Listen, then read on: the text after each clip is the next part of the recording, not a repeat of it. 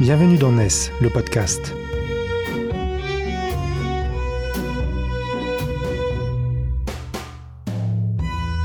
NES, c'est le média des nouvelles solidarités, édité par Quorum, les experts 100% économie sociale et solidaire du groupe Vive.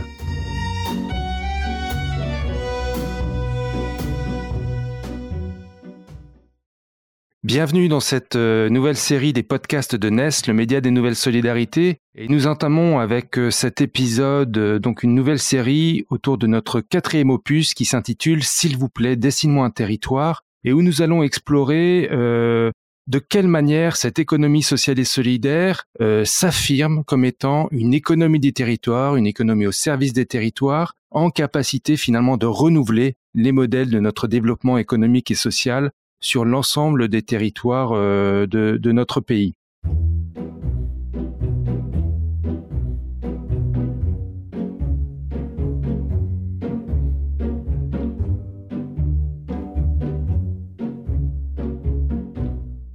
Pour cela, euh, j'ai invité euh, Timothée Duverger à nous rejoindre pour cet épisode. Bonjour Timothée Duverger. Bonjour. Vous êtes euh, maître de conférences associé à Sciences Po Bordeaux. Vous avez fondé la chaire Terre ESS. Vous êtes aussi euh, une, des chevilles ouvrières de la République de l'ESS qui, euh, qui a été lancée il y a 18 mois euh, par ESS France, qui a débouché en décembre 2021 sur le congrès de l'ESS et l'adoption de cette déclaration des raisons d'agir qui est une forme de refondation, on va dire, du projet politique de ESS France, qui est donc la Chambre française de l'économie sociale et solidaire. Vous en avez été un inspirateur, un initiateur, vous avez même tenu la plume euh, de la déclaration des raisons d'agir, même si bien sûr cette déclaration a été une œuvre largement collective et participative. Pour commencer notre discussion, est-ce que l'ESS économie des territoires, c'est une vérité avérée ou plutôt une prophétie autoréalisatrice? Il y, a, sans doute euh, un, peu des deux. Hein, pour, vous répondre, euh, je me souviens d'un article notamment de, de, de, Itzaina qui interrogeait cette, euh, cette idée euh, d'un lien naturel entre ESS et territoire et qui posait la question est-ce un couple allant de soi? Voilà. bon, donc évidemment, disons qu'il y a des, des, des dispositions territoriales, on va dire, de l'ESS hein, ou des prédispositions territoriales, mais ce n'est pas un lien naturel non plus. Ça reste un, un construit, un construit social qu'il faut bien entendu interroger alors il y a euh, dans, dans la recherche différentes notions euh, qui le permettent, à commencer euh, par celle d'ancrage territorial qui pose notamment la question des coopérations sur un territoire. C'est-à-dire au fond, c'est quoi un territoire? Évidemment, c'est pas juste le fait d'être situé géographiquement à un endroit. Le territoire, c'est une construction sociale, c'est un concours d'acteurs qui eh bien, agissent ensemble, définissent des problèmes et des solutions ensemble. Donc, ce qui suppose de coopérer. C'est pour ça que l'ESS à travers ces dynamiques, je dirais plutôt d'intercoopération, parce qu'elle peut coopérer évidemment au sein de sa structure, au sein de sa micro-organisation. Mais la question, c'est comment on fait de l'intercoopération, c'est-à-dire comment on s'ouvre finalement aux autres acteurs du territoire. Donc il y a quand même des prédispositions, on va dire, qui, la lient au, territoire, mais évidemment, ça reste une construction et donc c'est à, à interroger, à examiner dans le détail et de regarder finalement ce qui relève à la fois de ce qu'on appelle le capital social, c'est-à-dire est-ce que finalement il y a euh, une, une confiance, on va dire, entre ces acteurs sur le territoire, comment elle s'est construite euh, historiquement, cette confiance, hein, ça c'est quand même un premier niveau. Deuxième niveau, c'est comment s'imbriquent au fond des rapports économiques et des rapports politiques, c'est-à-dire est-ce qu'on participe à la gouvernance du territoire, est-ce qu'on interagit avec l'ensemble aussi des collectivités euh, territoriales pour orienter au fond les, les, les, politiques publiques et les activités productives qui se développent sur un, sur un territoire? Et troisième niveau, ça passe évidemment par ce que j'évoquais, c'est-à-dire la, construction euh, de problèmes publics et de solutions euh, qui leur, euh, qui leur sont attachées. La question du développement territorial, c'est d'abord une affaire des pouvoirs publics. Comment justement va s'imbriquer le rôle des acteurs de l'ESS, qui sont des, des acteurs d'une économie privée, même si ce n'est pas de l'économie capitaliste avec une recherche de maximisation du profit, on est sur des modèles de société de personnes, ou d'entreprises commerciales avec des considérations d'intérêt collectif qui sont ancrées dans, leur euh, statut et leurs objectifs, comment se lie finalement ce, rôle euh, conjoint des pouvoirs publics et des acteurs de l'ESS bah, il y a une notion qui, sert en fait de pont entre les, deux, niveaux quelque part ou les deux catégories d'acteurs. C'est la notion notamment d'utilité sociale hein, qui est inscrite dans la loi, hein, dans la loi ESS. Euh, vous avez euh, l'économie sociale et solidaire qui est définie comme un mode d'entreprendre et de développement. Et de développement, tout est là.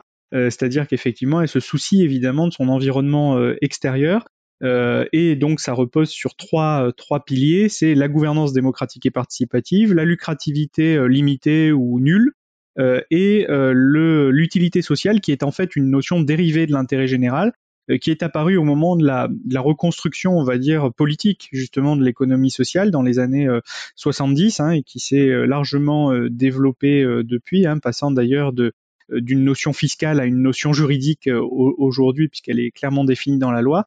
Et donc dans la loi, il est dit que cela vise à soutenir des personnes vulnérables, à euh, réduire des inégalités ou à contribuer au développement durable, à la solidarité internationale, bon, voilà, pour donner les, les, les grandes lignes.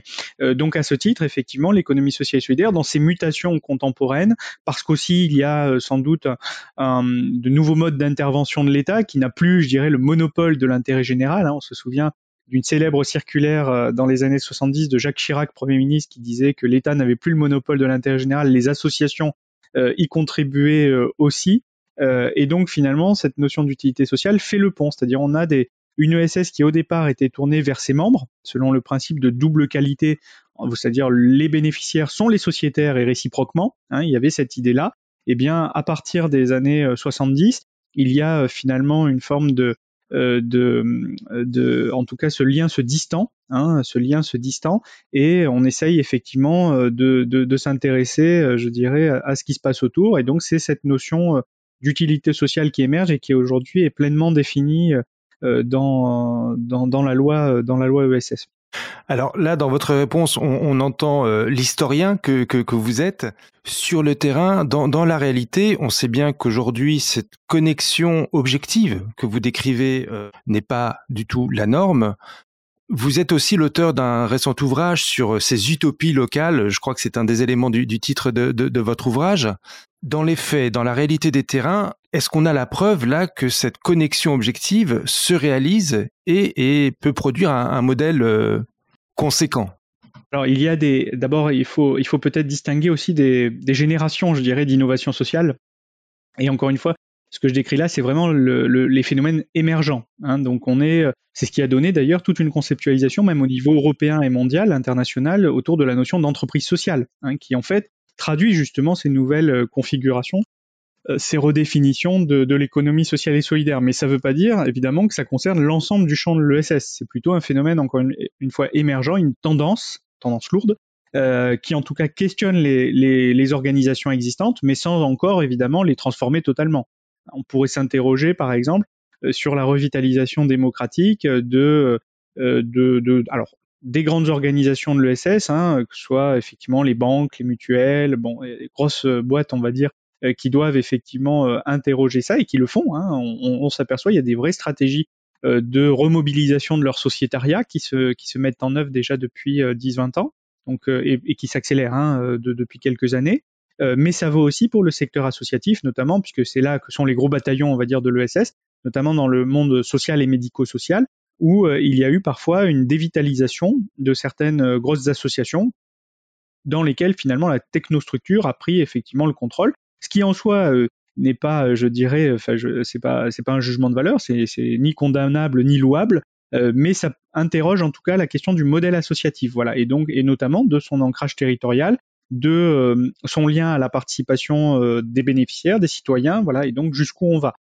donc c'est vrai que ces dynamiques émergentes qui se repèrent quand même, hein, il y a énormément d'initiatives émergentes dont d'ailleurs les, les, pouvoirs publics ne savent pas trop quoi faire. Hein, donc euh, ils essayent de modifier leurs règlements d'intervention qui ne sont plus adaptés en fait à ces nouveaux acteurs, qui en fait très souvent interviennent dans plusieurs secteurs d'activité, ont des, des, des, des, organisations extrêmement hybrides, euh, ils mobilisent à la fois des salariés, des bénévoles, ils peuvent avoir des ressources publiques euh, en subvention comme des dons du mécénat venant d'une fondation, comme des recettes générées par leur propre activité. Enfin, vous imaginez. Donc, pour un règlement d'intervention, aller cadrer ça, c'est pas simple, hein, surtout si on veut pas le casser, en fait. Parce qu'en réalité, en cadrant ça, on, casse les dynamiques. Donc, il y a un, vrai sujet aussi de mutation derrière de l'action publique avec un véritable tournant territorial qui est à opérer.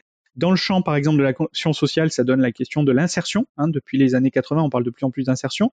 Et ça, c'est effectivement un changement de référentiel de l'action publique dans le domaine de l'action sociale ou de l'inclusion, par exemple, dans l'action médico-sociale. Hein. ce sont ces virages-là, effectivement, qui sont à opérer. Mais on voit, voilà, je, je crois qu'il y a une, une véritable aile marchande, hein, moi je reprenais l'expression à Philippe Frémaux, une aile marchande de, de l'économie sociale et solidaire sur les territoires qui pousse à, qui pousse à cela, donc qui interroge à la fois euh, les, euh, les référentiels d'action publique et les référentiels d'action collective traditionnels de, de l'économie sociale et solidaire.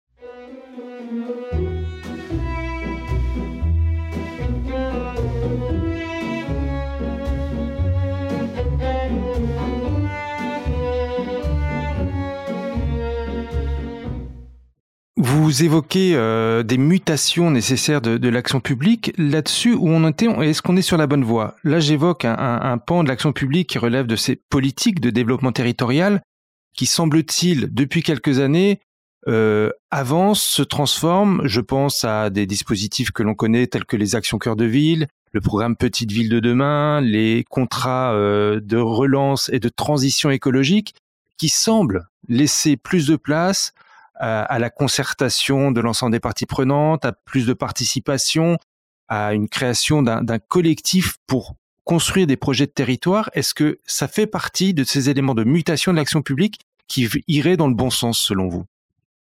Euh, oui, ça en fait partie, euh, mais hum, je crois que le, le, sujet derrière, effectivement, c'est un changement de culture politico-administrative, c'est-à-dire sortir au fond d'une culture qui est fondée sur à la fois la verticalité, c'est-à-dire voilà, c'est euh, la commande euh, des pouvoirs publics et puis les autres finalement s'adaptent à cette commande, hein, souvent d'ailleurs dans une relation de plus en plus de prestations. Hein, ça, ça a été effectivement, ça s'est beaucoup institué euh, ces derniers temps, et cela de manière sectorielle. Voilà, c'est-à-dire c'est vertical et sectoriel. Ce modèle-là finalement est en train d'exploser puisqu'il ne permet pas notamment de faire de la prévention si on est dans le domaine de l'action sociale et médico-sociale. Hein, pour revenir à cet exemple de, de tout à l'heure, euh, c'est un modèle qui est aussi très curatif. Voilà, on intervient effectivement en bout de course dans une logique indemnitaire sans se poser la question de comment éviter euh, que, les gens se retrouvent dans, ces difficultés-là, comment faire de la prévention. Donc il y a effectivement la nécessité d'un changement de modèle euh, de politique publique, et ça concerne au premier chef l'État social, hein. c'est pour ça que j'évoque cet exemple-là, même si ça concerne aussi évidemment l'action sur les territoires, parce qu'en fait ce changement de référentiel, il passe notamment effectivement par, euh, si on, casse la verticalité et la sectorialité, ça veut dire qu'on va vers de l'horizontalité et du territoire. Hein, c'est ça, donc c'est-à-dire vers des modes de co-construction euh, et de coproduction de, de, l'action publique. C'est de cela dont, il s'agit. Alors là, vous avez cité quelques exemples, on pourrait citer d'autres manifestations euh, de cela. Euh, les, j'ai évoqué les entreprises sociales et notamment en France, ça a donné les SIC, donc les sociétés coopératives d'intérêt collectif, euh, qui euh, se développent, euh, alors ça date du début des années 2000. Il y a eu une, progression lente, on va dire, pendant 15 ans, et puis là, depuis 5 ans, ça, effectivement, ça explose. donc aujourd'hui, il y a plus de 1000 SIC en France. dans la moitié d'entre elles, on trouve des collectivités locales qui apprennent à coopérer avec les acteurs du territoire autour de, projets, euh, de projets communs, avec l'ensemble, impliquant l'ensemble des parties prenantes, euh, dont les, bénéficiaires, les producteurs euh, des biens et services de ces SIC. voilà. Donc là, il y a effectivement, je crois, les, germes d'un changement, d'action publique. J'évoquais les collectivités locales. On pourrait citer aussi, je crois que c'est, il faudrait s'attaquer au dur, c'est-à-dire on pourrait évoquer l'État. L'État est présent au sociétariat de deux SIC dans, à ma connaissance, hein, dans le domaine de l'inclusion numérique, euh, à la fois la SIC haptique et la SIC, la Mednum. Donc ce sont deux SIC euh, qui fédèrent, pour aller vite, les acteurs de, l'inclusion numérique pour essayer bah, de, créer un référentiel de politique publique avec ces acteurs qui permettent d'harmoniser les pratiques, de les développer, de les consolider. Donc il y a effectivement une, volonté de construire une politique publique qui passe notamment par les cycles dans lesquels du coup l'État est, sociétaire, ce qui n'a rien d'évident, hein, euh, on s'en doute, hein, ce n'est pas, euh, euh, évident pour l'État évidemment de participer à, des, structures de ce type, mais pourtant ça se fait. Et je crois que ça gagnerait à, être mis en lumière et à progresser. Est-ce que ça veut dire que l'enjeu, c'est un enjeu de partage finalement du pouvoir, du pouvoir de décision, du pouvoir d'initiative entre des acteurs économiques et sociaux et des acteurs publics. Et de ce point de vue-là, pardon, je complète la question.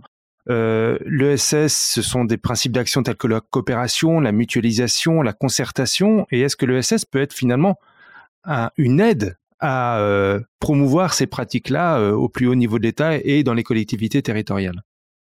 Oui, euh, enfin de mon point de vue, en tout cas, ça, ça me paraît assez assez évident. Et c'est vrai que quand on observe ce qui se passe dans les collectivités locales, notamment dans le, au sein du réseau des territoires pour l'économie solidaire, on s'aperçoit effectivement que ce type de, de, de, de logique d'action gagne gagne du terrain. Hein. Ça, c'est quand même quelque chose qui qui évolue de manière euh, de, de, manière assez, euh, assez positive. Après, euh, la question, c'est effectivement, est-ce que l'ESS est capable de participer à une gouvernance et à une régulation des territoires avec les acteurs publics? Ma conviction, c'est que oui, mais ça suppose effectivement de transformer les modes d'action publique. On a beaucoup parlé du nouveau management public qui, en gros, institue une relation de prestation et encourage la concurrence entre les acteurs, quel que soit du reste leur statut. Hein influencé en cela par euh, notamment le, droit européen. Euh, je pense qu'il faut arriver à transformer ce mode d'action publique. Il avait une vertu, c'est qu'effectivement, il posait la question des rapports entre le public et le privé, euh, mais peut-être un peu trop le privé, c'est-à-dire un peu trop des logiques marchandes, évidemment, derrière.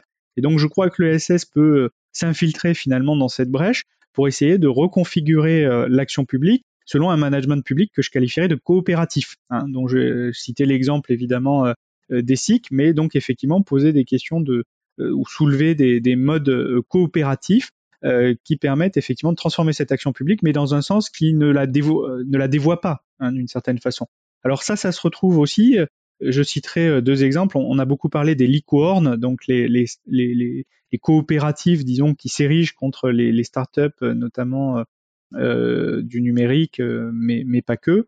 Euh, et donc, euh, vous allez retrouver euh, Enercop, hein, qui s'est qui s'est construite finalement sur une directive de mise en concurrence de l'énergie. Voilà. Et qui, est un opérateur de, de, de distribution d'électricité verte et sous forme coopérative. Tout à fait. C'est mhm. un fournisseur d'électricité renouvelable, d'énergie 100% renouvelable, hein, avec évidemment une gouvernance bon, qui implique les, les citoyens. bon, je, passe les détails, mais cette, cette SIC a été créée, je crois, en 2005, juste après effectivement une directive d'ouverture à la concurrence de l'énergie. Euh, donc, euh, vous voyez, euh, là, on pourrait se dire le modèle français, l'État, le service public ont été fragilisés, mais là, du coup, ça a permis effectivement à un acteur coopératif soucieux de l'intérêt général eh bien de se positionner pour contribuer à la transition écologique. Donc, c'était vrai d'Enercop. Et aujourd'hui, il y a un modèle similaire qui se, monte autour du rail, hein, de la libéralisation du rail, avec Railcop, euh, qui euh, fait la même chose et se situe non pas en concurrence avec l'État, mais en complémentarité. Hein, pour Inercop, c'est un peu différent parce qu'il y a quand même un enjeu sur euh, le passage du nucléaire aux énergies renouvelables. Donc évidemment, ce, n'est pas tout à fait la même chose. Dans le cas de Railcop, évidemment, il n'y a pas de remise en cause des acteurs publics historiques, je dirais, mais on développe plutôt des complémentarités. Et ce qui est très intéressant, c'est que là où finalement l'État a pu a, à essayer finalement d'encourager les lignes à grande vitesse, bon, selon un modèle qui aujourd'hui euh, arrive sans doute un peu à épuisement, eh bien, euh, euh, veut plutôt rouvrir du fret, rouvrir des lignes de TER qui ont été fermées, donc en complémentarité avec l'acteur public. Voilà. Et là, je trouve qu'on est totalement dans ce que vous évoquez, hein, c'est-à-dire un travail sur la résorption des fractures territoriales, une contribution à l'intérêt général, à la transition écologique et à l'implication citoyenne puisque notamment RICOP a mobilisé beaucoup de ressources euh, financières grâce à son sociétariat. Hein. Ils, ont fait un appel à, finalement sociétariat et euh, plusieurs milliers. Alors j'avais le chiffre de 8000 en tête ces derniers temps, je ne sais pas où ils en sont, mais en tout cas près de 10 000 sociétaires sont membres de, de RICOP. Donc ça c'est tout à fait, je pense, intéressant hein, du point de vue de, de ces mutations que l'on évoque. Je m'éloigne un, instant du cœur de notre sujet sur le développement territorial, mais c'est les, paroles que vous prononcez qui m'amènent à poser cette question-là. Est-ce que ça signifie que l'ESS évolue tout à fait normalement euh, et en pleine cohérence dans une économie libérale telle qu'elle se développe? Oui, ben, euh, elle est tout à fait compatible parce que d'abord, il faut quand même rappeler euh, qu'il y a eu, il y a plusieurs sources à cette économie sociale. Historiquement, André Guélin, un historien de l'économie sociale au XIXe siècle a, établi qu'il y avait quatre sources à l'économie sociale, parmi lesquelles on retrouve le libéralisme. Hein. On, a souvent en tête le socialisme utopique devenu socialisme associationniste. C'est loin d'être la seule source de l'économie sociale. Il y a une source aussi chrétienne, hein, catholique notamment, et puis une source solidariste, hein, c'est-à-dire qui a contribué à l'édification de la République sociale à la fin du 19e siècle et début du 20e siècle. Donc il y a plusieurs sources à l'économie sociale, dont cette source libérale hein, qui a pu donner lieu notamment à des mouvements euh, euh, tels que les entrepreneurs sociaux qui, eux, euh, sont plutôt sur l'idée justement que pour des raisons d'efficacité, pour des raisons d'impact social, il faudrait effectivement adopter les, méthodes du marché, finalement les logiques marchandes. Hein. donc s'inspirer des modes de gestion marchands, jouer le jeu de la concurrence. bon, donc ça c'est effectivement tout à fait compatible, je dirais, avec le, libéralisme. Il y a euh, d'autres formes d'économie sociale et solidaire qui le sont nettement moins. Donc, en réalité, l'ESS, elle est à l'interface de différents courants, elle est à l'interface euh, de l'économie publique, de l'économie euh, domestique et de l'économie de marché. Et donc, pour ces raisons, l'ESS, elle est extrêmement hétérogène et extrêmement agile aussi, d'une certaine façon, puisqu'elle est capable de s'adapter à de nombreux contextes hein, et, à de nombreuses, configurations. Donc oui, c'est compatible. Euh, pour autant, et pour conclure là-dessus, le projet politique tel qu'il a été euh, défini par ESS France, dont euh, Jérôme Sadier lui-même dit qu'il s'inspire du solidarisme, hein, donc là on est plutôt dans un autre courant, qui, n'est pas donc le courant libéral, mais qui l'inclut d'une certaine façon, puisque le solidarisme, son idée c'était de faire une synthèse entre les libéralismes et le socialisme, c'est-à-dire il ne remet pas en cause la propriété privée, mais il la limite. Voilà. Et ça, je crois que euh, c'est cet équilibre-là, au fond, que, recherche l'économie sociale. Euh, donc, à travers là sa, déclaration pour une république de, l'ESS. Et c'était déjà vrai d'ailleurs dans les années 70, hein, quand, tout ce monde-là s'est retrouvé et, s'est institutionnalisé. Euh, déjà, la référence solidariste était, assez présente. Hein, voilà. Donc, c'est plutôt ce courant-là, je dirais, qui domine les institutions de l'ESS aujourd'hui, mais qui n'est pas exclusif.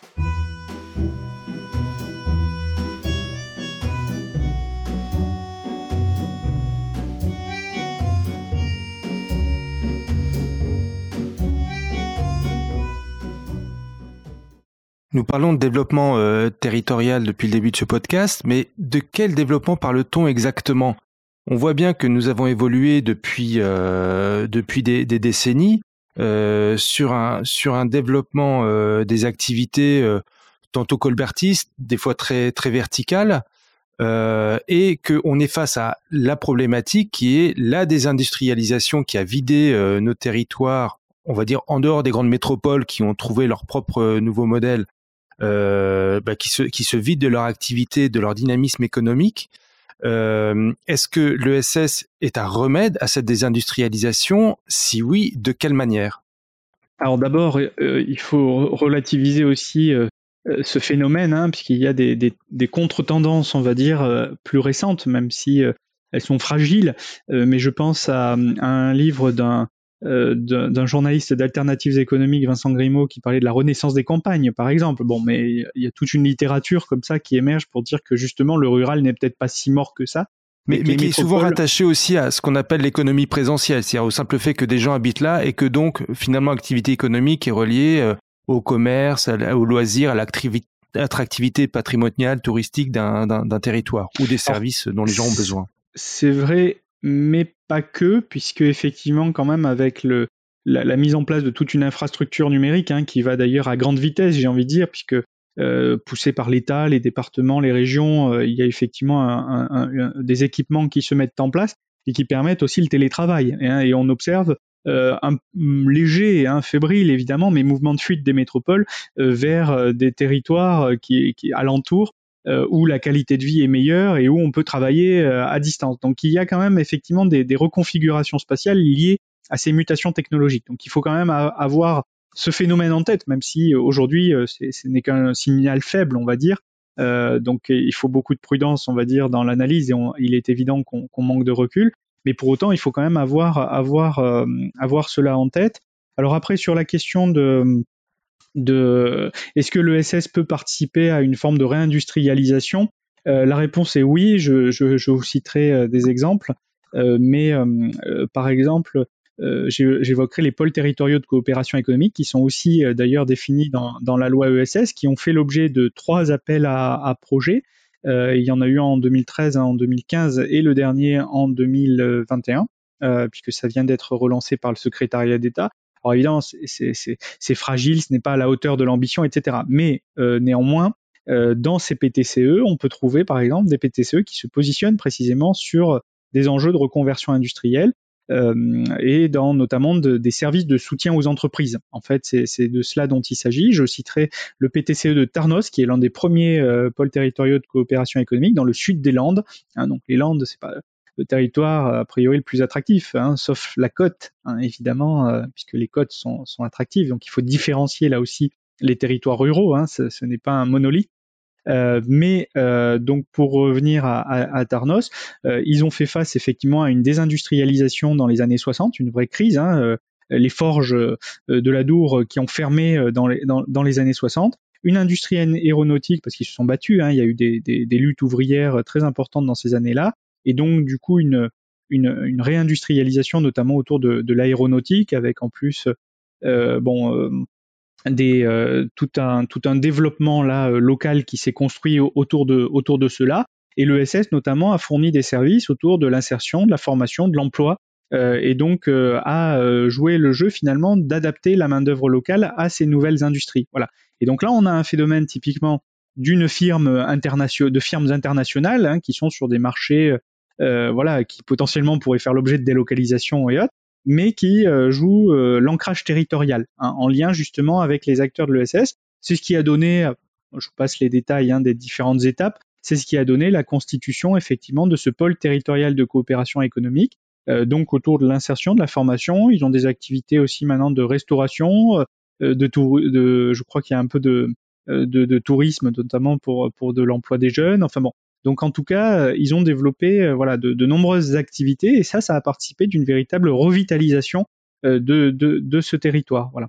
Donc donc oui, l'ESS peut tout à fait être mobilisé dans dans des logiques de, reconversion industrielle. Est-ce que c'est suffisamment fait? La réponse est non. mais je crois que le tournant local que l'on évoquait, la question de l'ancrage territorial, concerne de plus en plus les entreprises. Aussi parce que leurs activités sont de, de, moins en moins acceptés par euh, les euh, habitants hein, qui subissent les nuisances, les citoyens qui considèrent que l'industrie n'est pas forcément compatible avec la transition écologique. Hein, bon, je, moi je suis de Bordeaux et il y a des, des écologistes qui contestent, par exemple, l'aéroport, hein, ou en tout cas les lignes intérieures, plus exactement. C'est plus nuancé évidemment comme position mais euh, il y a des il y a des, des, des, des, logiques de ce type évidemment qui sont à l'œuvre et donc pour des raisons aussi euh, d'acceptabilité euh, de, de, ces entreprises, eh bien, elles doivent jouer le jeu de l'ancrage territorial de ces coopérations. Et l'ESS, pour le coup, est un, est un véritable partenaire hein, pour, pour ces entreprises, me semble-t-il. Voilà.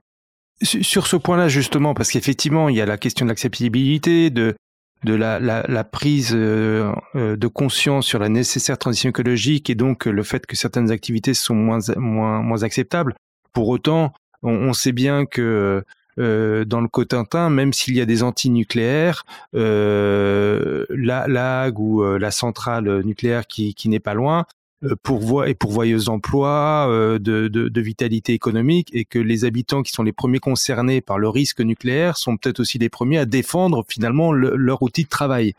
Euh, du coup, est-ce que les acteurs de l'économie sociale et solidaire et les, les, les projections qu'elles proposent euh, pourraient être favorables à justement euh, travailler cette acceptabilité d'une transition, d'une transition écologique et solidaire de, de nos économies?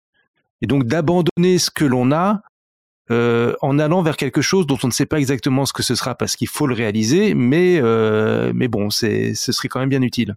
Mais parmi les, les, signaux faibles que j'évoquais, il y a aussi par exemple la notion qui émerge là depuis quelques années de redirection écologique. On dit il faudrait euh, abandonner effectivement, euh, pour rejoindre, abandonner certaines activités euh, et en développer de nouvelles. Abandonner évidemment les activités qui seraient vouées à, à l'échec, hein, donc les, les, tout ce qui est euh, énergie fossile typiquement, bon, euh, et euh, développer effectivement bah, des énergies qui elles ont de l'avenir.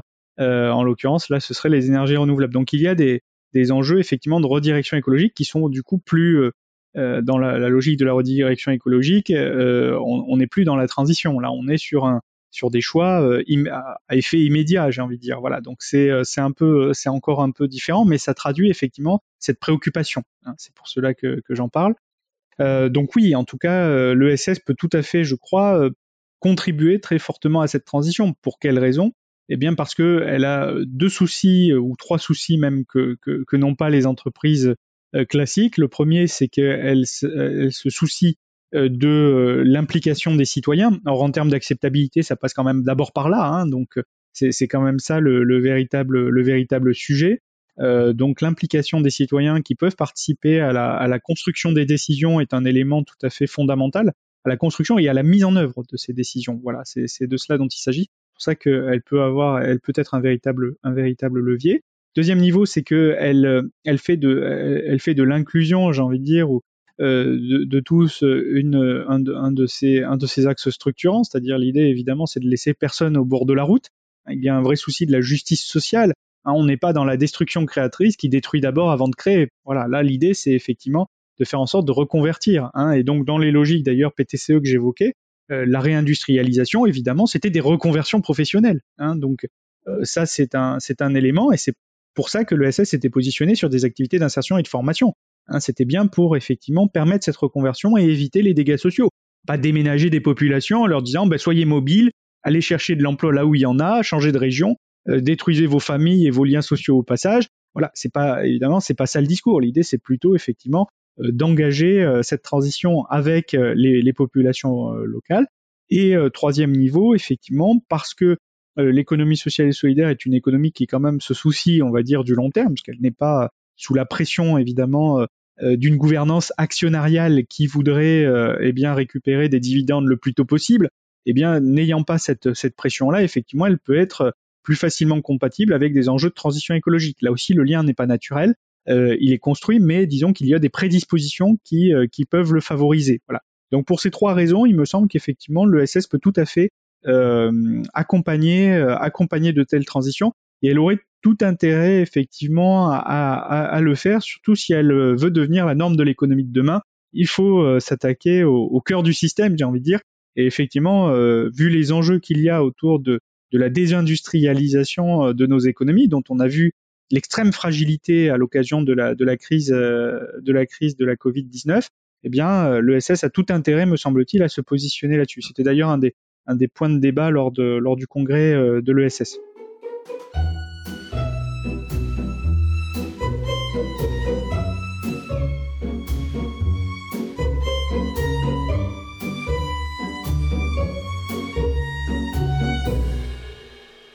Un autre élément qui, est souvent euh, évoqué, c'est l'ESS, acteur de la relocalisation de l'économie.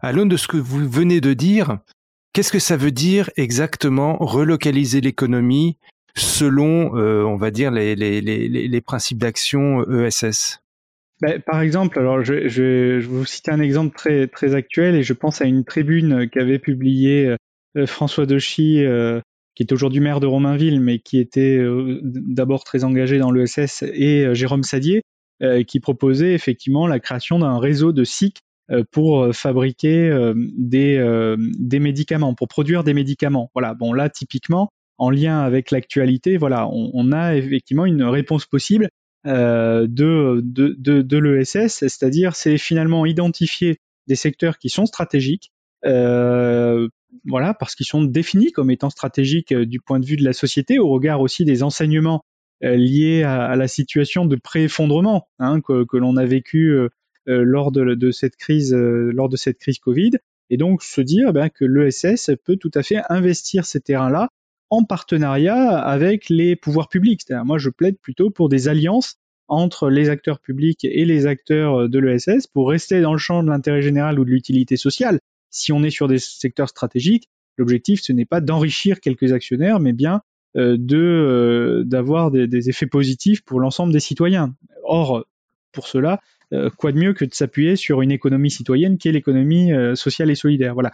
Donc effectivement, je, crois que l'ESS a tout intérêt à se positionner de cette façon-là. Alors là, c'était une proposition autour des médicaments, mais on pourrait, parce que parce que l'actualité le, voulait, mais on pourrait tout à fait imaginer évidemment qu'elles elles, s'investissent euh, dans d'autres secteurs, et moi je pense tout particulièrement au secteur de la transition écologique, hein, que ce soit effectivement sur la question des déchets avec l'économie circulaire, la question des mobilités. Hein, on voit je vais citer Rycop, on pourrait citer Mobicop dans le domaine du covoiturage, on pourrait citer Cities dans le domaine de l'autopartage. Il y a effectivement des, des, je crois que sur tous ces champs, ces terrains-là, effectivement, l'ESS est en train d'innover, de défricher et gagnerait effectivement à changer d'échelle. Mais est-ce que ça veut dire pour autant, avec les exemples que vous décrivez sur ces secteurs stratégiques comme la, pharmacie, euh, que l'ESS promeut finalement euh, la création d'un environnement économique, euh, on va dire autarcique, euh, où on aurait besoin, on n'aurait pas besoin des autres? Est-ce que c'est ça la relocalisation de l'économie? Non, enfin la, relocalisation de toute façon elle n'est pas totale. Il ne s'agit pas de fermer les frontières. Il s'agit de poser la question de ce qui est stratégique, c'est-à-dire qu'est-ce qui pose problème quand on en est dépendant. Bon, ça c'est ce qu'on a vécu lors de la crise Covid. Voilà, donc ce sont ces activités-là euh, sur lesquelles il faut s'interroger et en se posant la question de est-ce que c'est faisable? Je veux dire, on va pas euh, produire du jour au lendemain euh, des énergies locales en France. Enfin, je veux dire, bon, en tout cas, on a on a peu de réserves fossiles, donc donc c'est assez improbable, je dirais. Et le temps qu'on développe les énergies renouvelables, bon, voilà, il faudra qu'on continue de toute façon à faire autrement, hein, que ce soit à travers le nucléaire ou bien à, travers l'importation euh, euh, d'énergie, euh, y compris fossile. Donc il y a évidemment un principe aussi de réalité. Voilà, donc il y a, je crois, ce qui relève du stratégique, hein, voilà, ce qui nous met en danger si nous ne le faisons pas localement, et ce qui relève évidemment du principe de réalité. Mais une fois qu'on a passé je dirais, au tamis de ces deux, de ces deux dimensions euh, les activités, bien sûr qu'il faut en relocaliser certaines. vous voyez que c'est pas l'autarcie, euh, même pas d'un point de vue économique, je dirais. Euh, ça l'est certainement pas d'un point de vue culturel. Hein, il faut évidemment maintenir les échanges, mais voilà, il y a il y a sans doute effectivement là aussi un équilibre à trouver entre une, une globalisation qui déterritorialiserait tout, qui déracinerait aussi tout, euh, et euh, effectivement euh, un, retour au local qui soit enfermant, qui, qui, relève de l'autarcie. Je crois que voilà, évidemment, le monde est, est, plus complexe que ça. Et, et ces principes-là doivent arriver à cohabiter selon des équilibres qui doivent être définis démocratiquement.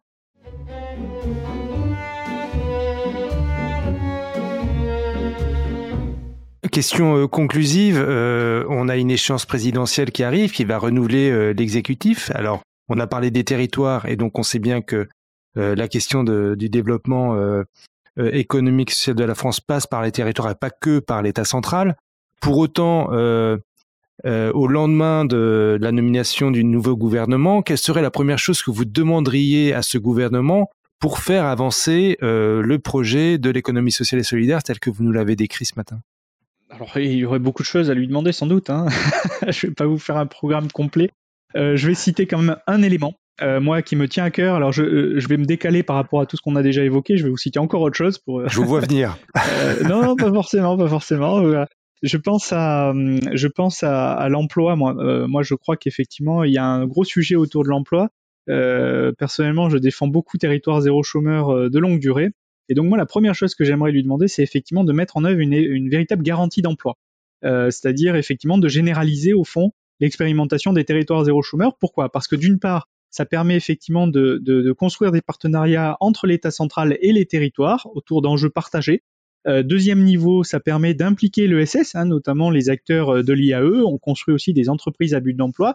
Et troisième niveau, effectivement, eh bien, on euh, a un souci, je dirais, de justice sociale et de transition écologique, puisqu'on crée des emplois évidemment qui sont durables. Voilà. Donc je crois que là, on aurait un bel exemple, me semble-t-il, de stratégie d'alliance euh, entre l'État, euh, les territoires et les acteurs euh, de l'ESS au, service effectivement des populations les, les, plus vulnérables. Et ce serait une véritable mutation de l'action publique. À la fois, il y aurait un changement de référentiel, je disais, dans cette logique de on sort du, du vertical sectoriel pour aller vers de l'horizontal territorial. Voilà, donc ça c'est quand même un, premier niveau. Et deuxième niveau, dans zéro chômeur de longue durée, on, sort aussi des, logiques néolibérales qui finalement euh, vise à, à faire de, des individus euh, des, euh, des acteurs qui ne considèrent les individus que comme des homo economicus régis par leur seul intérêt, ce qui évidemment est une utopie la plus totale dans le, dans le sens, dans, je dirais dans le premier sens du terme.